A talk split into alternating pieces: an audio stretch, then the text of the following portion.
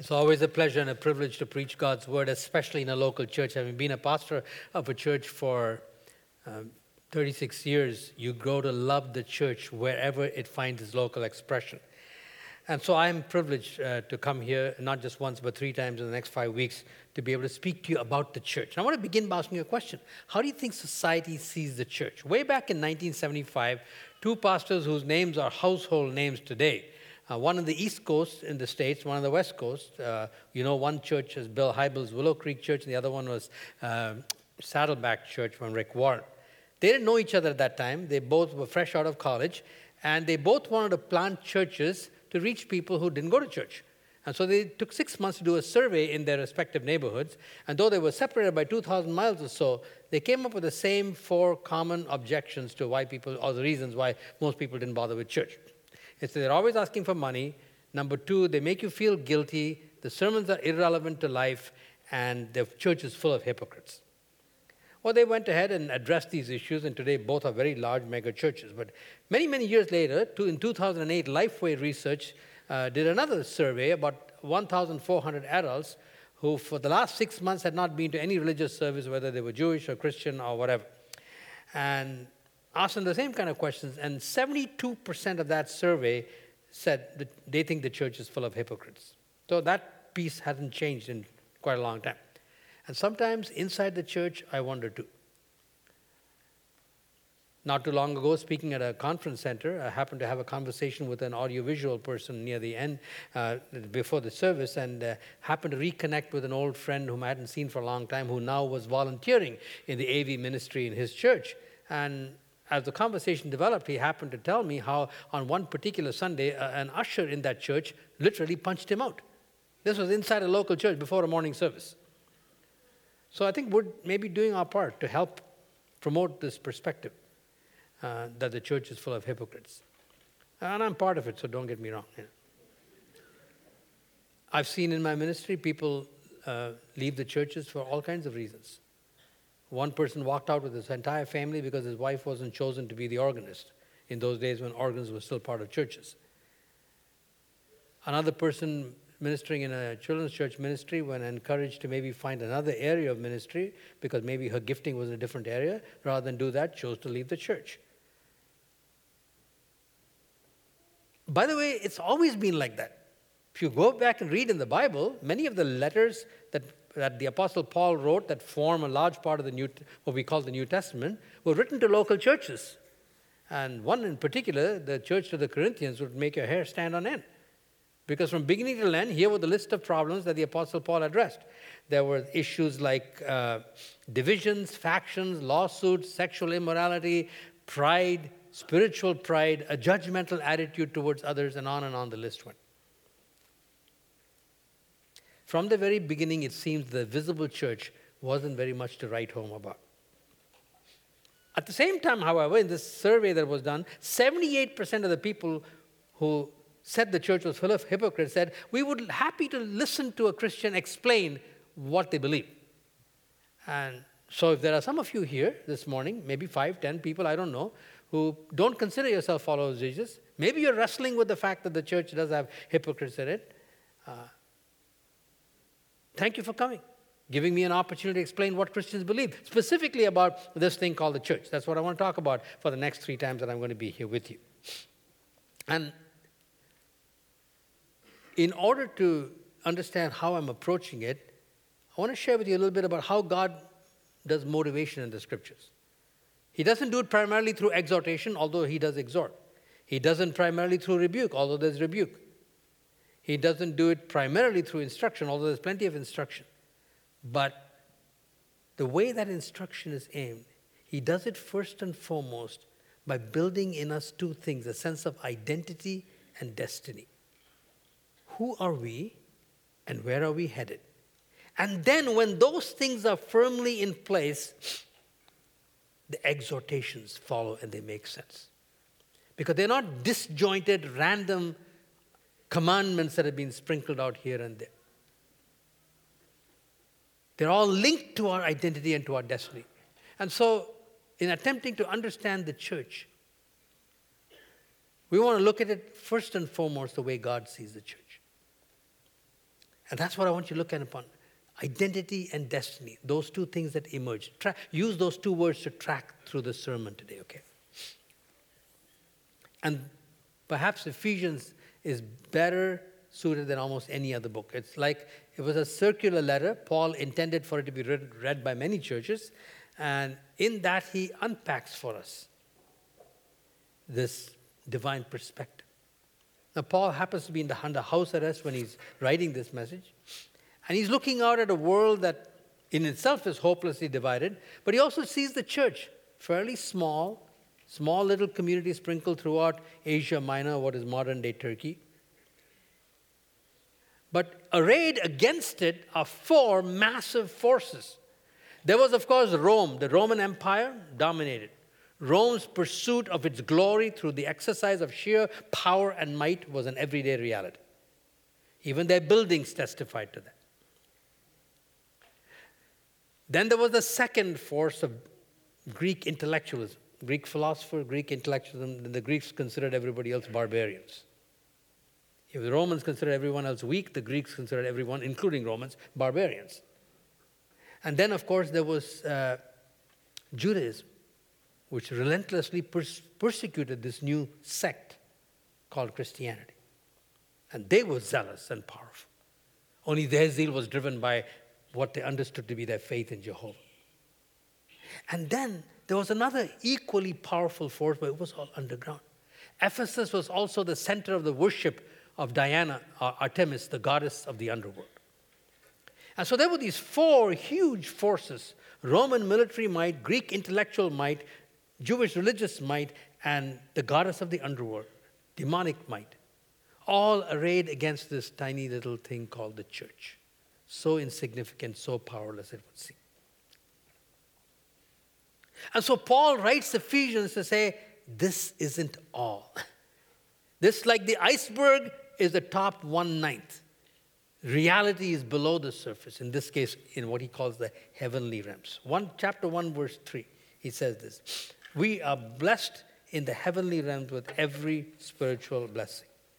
Praise be to the God and Father of our Lord Jesus Christ, who has blessed us in the heavenly realm with every spiritual blessing in Christ. Now, what are the heavenly realms? When we think of heaven, we almost always smuggle in a concept of matter and space continuum. That heaven is kind of out there. If you go far enough there, you'll kind of find it, you know. Don't say it in those words, but that's the idea we smuggle. But that's not what heaven is at all in terms of scriptures. It's a different dimension altogether. It swallows up all of space. In Hebrews chapter 12, when the apostle, whoever wrote if Hebrews, is describing Christian worship, he says, You haven't come to Mount Sinai with its trembling and its fire and its shaking and all those things. He said, That's all visible reality. He says, You have come to Mount Zion, the city of the living God, to thousands of angels in joyful assembly, to the church of the firstborn. In other words, right now, my brothers and sisters, as we are gathered here to worship, there is all around us an invisible reality, not somewhere way out there, but if you knew it only that far away in another dimension, a massive host of people and angels worshiping Jesus. And we're part of that. That's the heavenly realms that he talks about. It's the invisible reality that we stack up against the visible reality. And before we can function in visible reality like we should, we need to understand invisible reality. That's why Paul doesn't get to the practical exhortations in Ephesians until chapter 4. Therefore, therefore what? Therefore, because of what I'm going to tell you in the first three chapters, therefore, you need to live like this. So if we forget the therefore, we won't live that way. Or at least we won't be able to do it with any meaning and significance. Have a modern day clamor for practical. Hey, be practical. Give me, give me something practical to do. Don't bother me with theology. Which is why we fail miserably in the practice. Because it is not rooted in these invisible realities. It's what gives us the meaning, the why to do, as opposed to the how and the what to do. Five times in this book, that phrase heavenly um, um, realms comes in. And I just want to first chapter 1, 2, and 3, and then chapter 6. The practical stuff is squeezed in between those two. So that's what I want to unpack for you this morning. And so he begins to explain in the rest of the book these spiritual blessings that we've been blessed with. So let's read from chapter 16, chapter 1, verses 16 to 23. I'm going to read slowly, just get the flavor of it. Paul writes, I have not stopped giving thanks for you, remembering you in my prayers. I keep asking that the God of our Lord Jesus Christ, the glorious Father, may give you the spirit of wisdom and revelation, so that you may know him better. I pray that the eyes of your heart may be enlightened in order that you may know the hope to which he has called you, the riches of his glorious inheritance in the saints, and his incomparably great power for us who believe. That power is like the working of his mighty strength, which he exerted in Christ when he raised him from the dead and seated him at his right hand in the heavenly realms, far above all rule and authority power and dominion, and every title that can be given, not only in the present age, but also in the one to come. And God placed all things under his feet, Christ's feet, and appointed him to be head over everything for the church, which is his body, the fullness of him who fills everything in every way. He said, That's, that's invisible reality. That's the first thing about this blessing in the heavenly realms I want you to understand, church that you have Jesus as the head of the church. Head over all rulers, all powers, all principalities. Rome, Greece, Judaism, Diana of the underworld. He's far above all of those things. And here's the key point He is given to you and me, the church, as head over all things. That's the first thing about us we need to know that, the church is a demonstration of the immeasurable greatness of Christ power. What would happen if we saw ourselves like that? Warts and all, shortcomings and all. The way God sees the church, she has as her head this person who is over every power, every title, everything it could be named in heaven, in earth, or under the earth. That's the first thing he wants to grasp. And then he continues in chapter 2, which, by the way, in the original Greek, there's no chapter division. So he's actually continuing on this theme of power. Uh, and this power is demonstrated, he says, in two ways in chapter 2, verses 1 to 7. As for you, you were dead in your transgressions and sins, in which you used to live when you followed the ways of this world and of the ruler of the kingdom of the air, the spirit that is now at work in those who are disobedient. All of us also lived among them at one time gratifying the cravings of our sinful nature and following his desires and thoughts. Like the rest, we were by nature objects of wrath.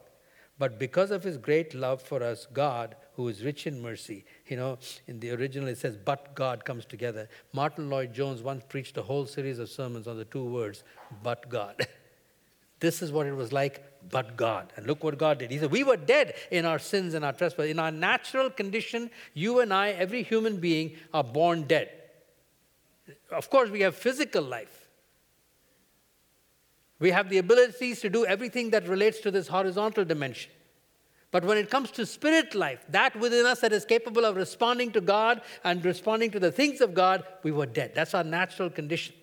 But look what God did. But because of his great love for us, God, who is rich in mercy, made us alive with Christ, even when we were dead in transgressions. It is by grace you've been saved.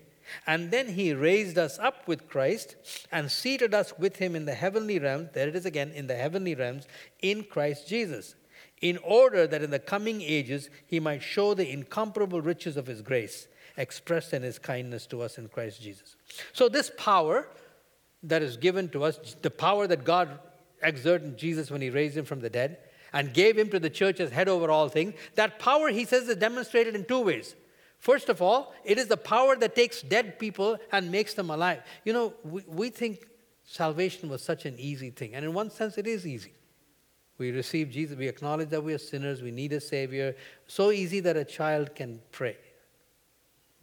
But, from another perspective, it is unbelievably hard. It requires nothing less than the illuminating power of God to awaken us. I became a Christian at the age of 17.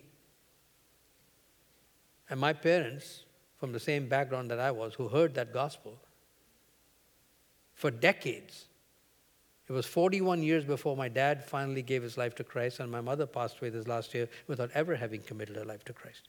It isn't easy from another perspective. Because when you are dead, you can't see, you can't do anything. It took God's power to raise us. That's the first thing. It took all of the power of God. If you're here and a follower of Jesus, you are a living demonstration of the incredible power of Jesus in your life already. You didn't do it by some simple act of intellectual consent, although that was involved. And then the second thing, which we will not read today, if you read in chapter 2, you will find he also took the Jewish Gentile divide and made of Jews and Gentiles one body in Christ. So there was both the power shown in individual salvation and in the creation of the body. And we see today people from so many different tribes and languages in one place. That's a demonstration of the power of Christ. But it is also, he says, a demonstration of the riches of his grace, which he says in the coming ages he's going to display that. You know, we, just like we, we take uh, the, have very little understanding of how much power it took to make us Christians or to enable us to believe we also minimize the grace of Jesus. And that is because we minimize or don't have a good sense of the holiness of God. Holy, holy, holy. It's the only attribute of God that is repeated thrice in the scriptures and is on two occasions. Once Isaiah in the Old Testament and Revelation in the New. There is no wisdom, wisdom, wisdom passage in the Bible. No love, love, love passage in the Bible. God's holiness is not just one of his attributes, it is the foundational attribute of God. Everything else is holy. If it's love, it's a holy love. If it's mercy, it's a holy mercy. God's in a class by himself, uh, including, including unapproachable, blazing, holy purity. And we don't understand what, what, what allows a God who's like that to forgive sinners. Yeah, we sing about the grace of Jesus, and rightly so. It is all grace. We celebrate this awesome Redeemer. But have you ever asked yourself what allowed God to still be holy and yet love people like me, you and me, who have rebelled against Him? It's grace. It's the incredible grace of Jesus when He died on the cross for us. So much so that He says it will take the coming ages. It was something that only recently struck me, even though I've been studying the Bible for 55 years. He said, This grace is so immense that it will take ages and ages and ages for God to unpack to these principalities and the powers.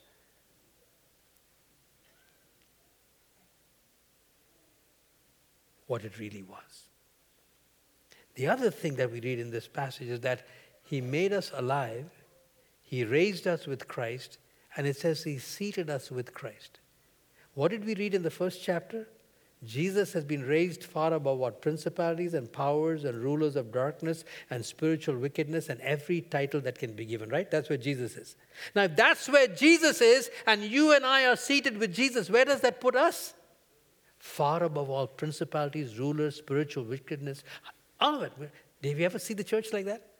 Do you ever see yourself occupying that regal position? Not only having Jesus, who is head over all things, as given to the church as head over all things, but you and I made alive in Christ and raised with him and seated in that same position of spiritual authority. What would happen if we saw each other like that? Might change the way we look at each other, right? And then he continues in chapter 3. His intent was that now, through the church, there it is again, the manifold wisdom of God should be made known to the rulers and authorities in the heavenly realms. There's the heavenly realms once again, invisible reality once again. And visible reality is this fractured, structured church with all of its problems and challenges. What does the invisible church look like? Not only a demonstration of the greatness of his power and the riches of his grace, but also of his manifold wisdom. The word manifold here is used uh, for example, of the uh, incredible beauty and embroidery of, of carpets, for example. And many of us have seen those oriental carpets, maybe even bought one home with us. The intricate patterns that are woven into the, the multifaceted glory of these things. They are used as richly embroidered garments. And the Apostle Paul uses that language to say that that's what the church is like. She is a refraction of the multifaceted wisdom of God so that it's like white light can be refracted by a prism and broken up into the, the seven colors of the rainbow. He said the church is like a prism that manifests to the principalities and the powers, the heavenly cosmic audiences, the wisdom of God. The very existence of the church makes people gasp because we shouldn't. Remember those four massive realities and this tiny little thing called the church? We shouldn't be around 1900 years later, but we are. It's a demonstration of the power, grace, and the wisdom of God. I hope you're getting at least a little bit excited. This is your identity.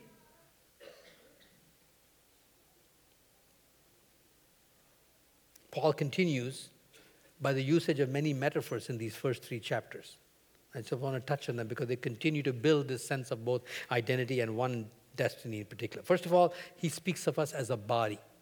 And each of these metaphors, and in the next message, I'll amplify on some of these a bit more. I just want to touch on them today. In each of them, he reinforces one idea of organic connection. If we're a body, every part of it is organically connected to every other. If you remove this arm and put it aside by itself, it's not really an arm anymore.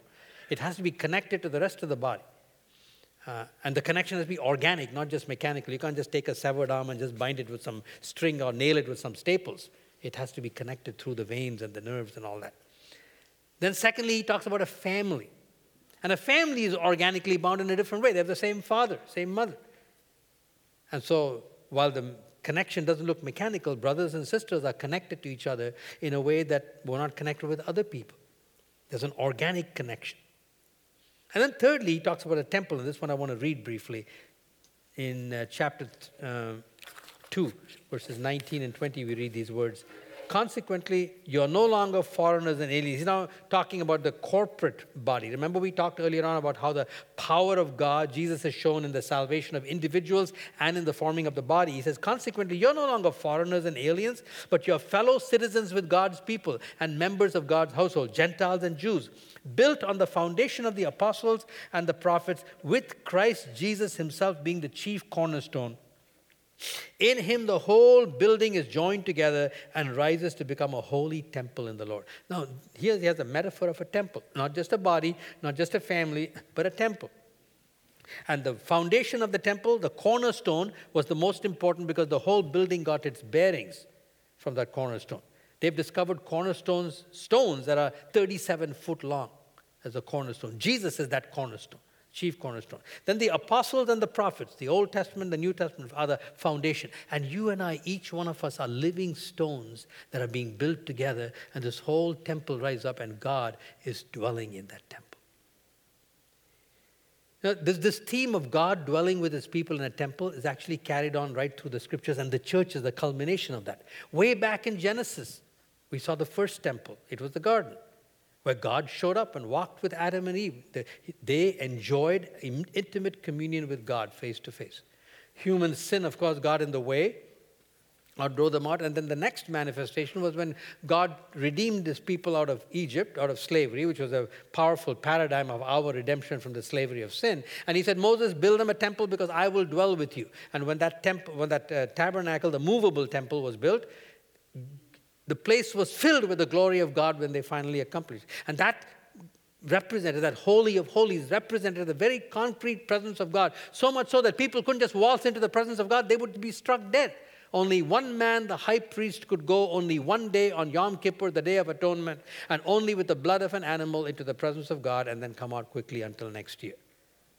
Well, that temple was eventually replaced when uh, David first and Solomon eventually built the permanent temple. And when that was dedicated by Solomon, again the Holy God came in and the glory of God filled that temple.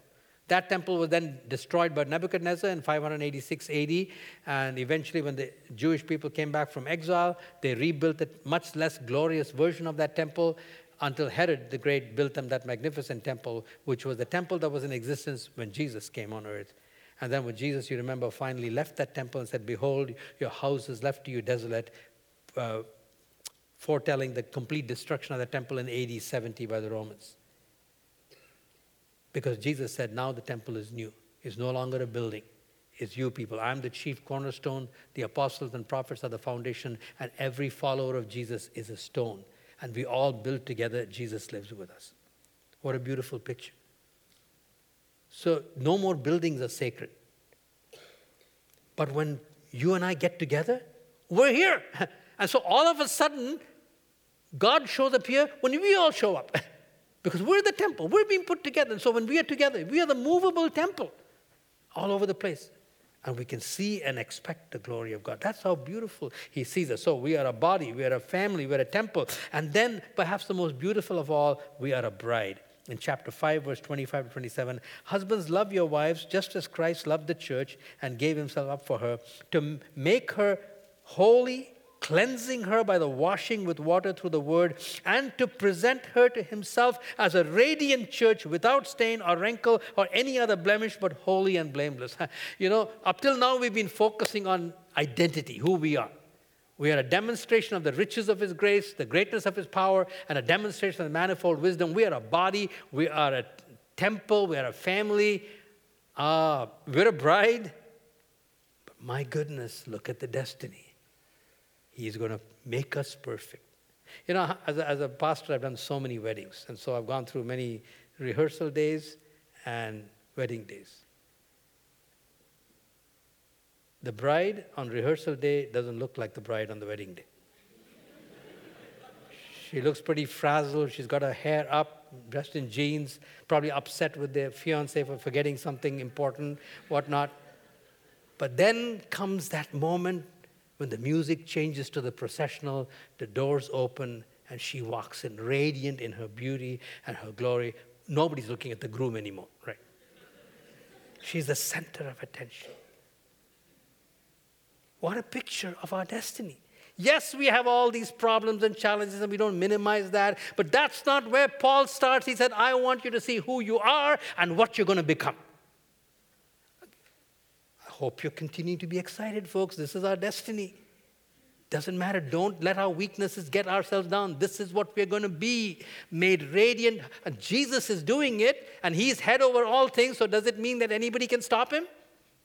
If you are head over all things and given to the church, and you have made the church alive and have seated her with you far above all principalities and powers, and you have one agenda to make her holy and radiant because you're going to present her to yourself on a magnificent marriage supper, who can stop him? That should give that gives me hope in my worst moments. Both personal failures and church failures. So, this is how God sees the church. Put them all together. He sees the church as the demonstration of the incomparable greatness of His power, the immeasurable riches of His grace, and His manifold wisdom. Now, do you see the church like this? Probably not. You know why? Because it's hard. And the reason it's hard is one more factor of the, that is true of the heavenly realms. So far, we only covered chapters 1, 2, and 3. Now, Paul's going to jump to chapter 6, and he says, We have a problem because we have an enemy.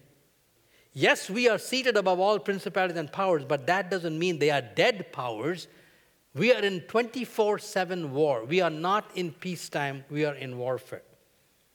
The Christian life will never make sense. The exhortations will never make sense unless we understand, first and foremost, that we are not and never will be at peace in this world. Imagine what would happen if Canada was suddenly attacked by a foreign air. Life would change, folks.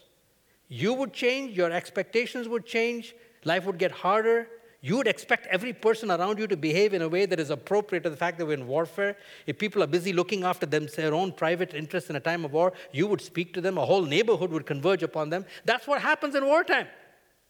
What would happen to us as Christians if we saw that we were at war and we're not at peace with just options called church and giving and this, that, and the other?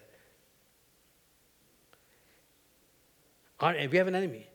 In chapter 6, we read these words, just an extract. Finally, be strong in the Lord and in his mighty power. Why?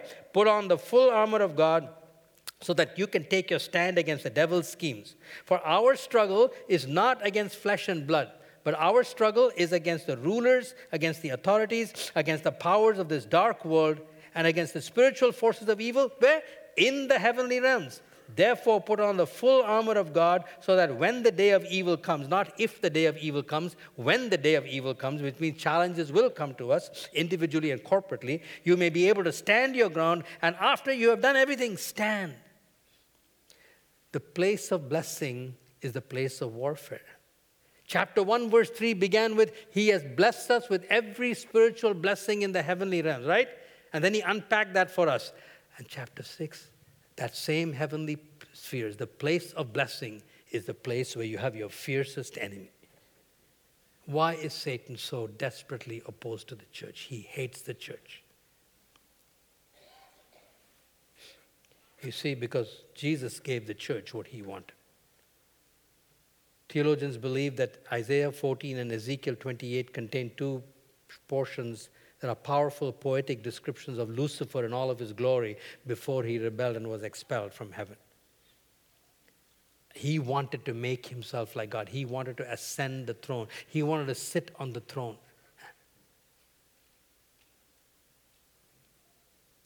And God took ordinary mortals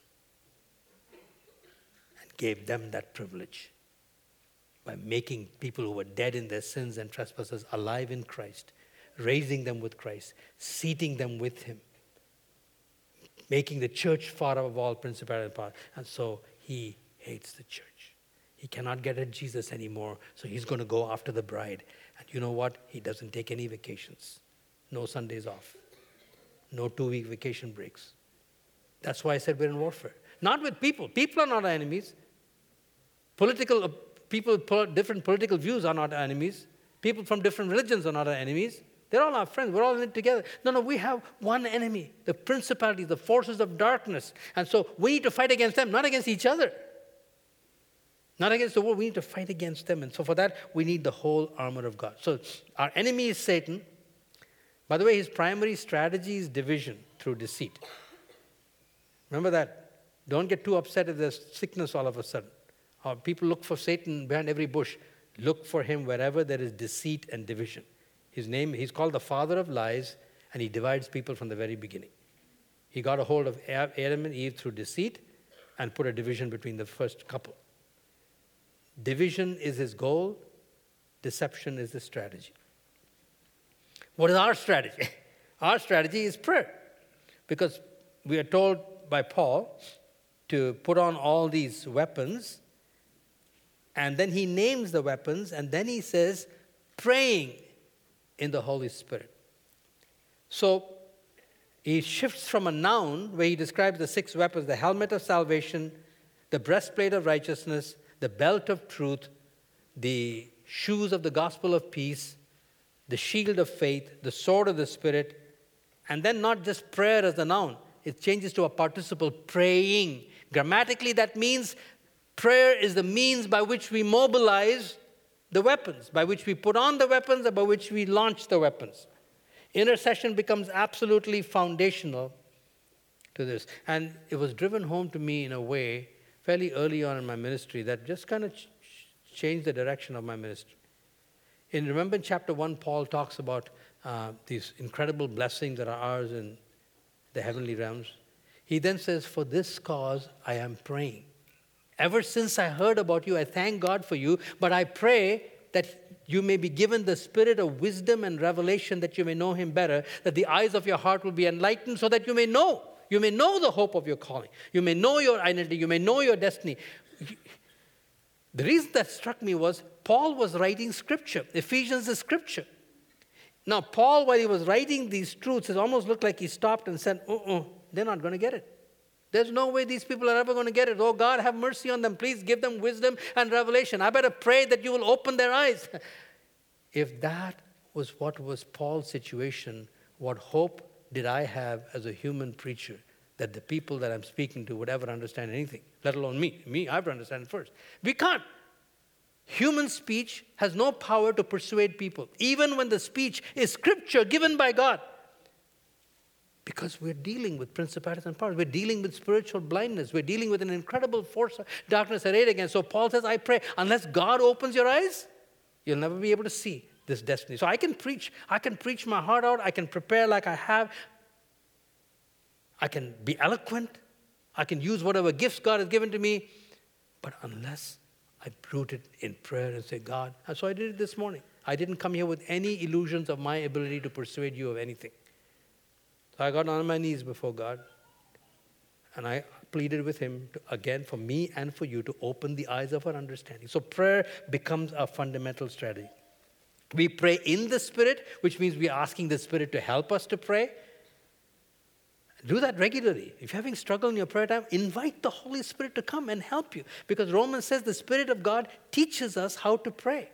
And he that searches the heart knows the mind of the Spirit because the Spirit is already praying according to the will of the Father. So we better really praying is asking to be invited into a heavenly prayer meeting that's already going on between the Father, the Son, and the Spirit. And so ask for that. And then pray with, for, with the Spirit and pray for the Spirit. In Ephesians 5, verse 18, he says, Be filled, keep on being filled with the Spirit of God. And so, one of the things we need to pray for is the various works of the Spirit in our lives. And I mentioned, I mentioned four of them because they've come from the text. So, this is by way of recap. First of all, Paul tells us in chapter 1 that we have been seated with Christ uh, in the spirit, and he has asked us to uh, that God will give us the spirit of wisdom and revelation. So we need to pray for the spirit of wisdom and revelation that we will understand these truths. Just hearing this one sermon is not going to be enough. Maybe for some of you, you'll need to get the tape of this, not because I had any great messages to say, but because this is God's word speaking to you. And maybe you need to say, God, open my eyes, help me to understand. Secondly, we are being built together as a dwelling place for God by the Spirit. We need to pray that God will be present here. You should be praying all week long. And I don't mean from morning to night. We all have jobs to do. I understand that. What I mean by that is don't just show up on a Sunday without once having prayed for Andy and his team and whoever is preaching. Because they're not going to be able to do what you need if the Spirit doesn't help them. Anybody can put together songs like anybody can preach with a few mechanical gifts and skills that we have, and they are a skilled team. They did, but how, you saw the songs they chose? I didn't tell them what I was preaching on very generally. You see how everything dovetailed? Only the Spirit can do that. So you need to come here. If you want to receive from them, which you should be coming, if you want, pray that God will show up, pray that God will be with them. During the week, as they're putting their services together, call, call the, if, you, if your passion is worship, call the worship pastor and say, How can I pray for you this week? If your passion is the Word of God, call the preacher and say, How can I pray for you this week? Because that's a fundamental strategy. Pray that God will show up. And then in chapter 3, we are being strengthened with power in our inner being by the Spirit so we can love one another.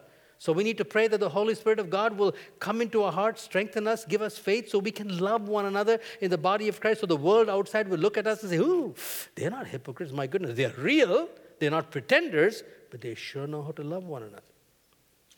And then lastly, we are armed with the sword of the Spirit. We need to pray that God's word will be alive in us so in our prayers we can resist the Holy Spirit, resist with this Holy Spirit the work of the enemy as he attacks us.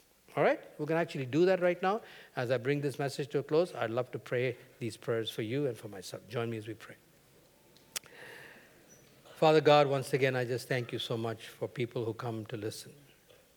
I mean, people come with expectant hearts, and here we are struggling our best to make it worth, their while. But I thank you so much that you have delivered us forever from having to perform for people. Uh, we come as broken human beings with no greater access to power than they have, servants called by God in grace to be his chosen instruments.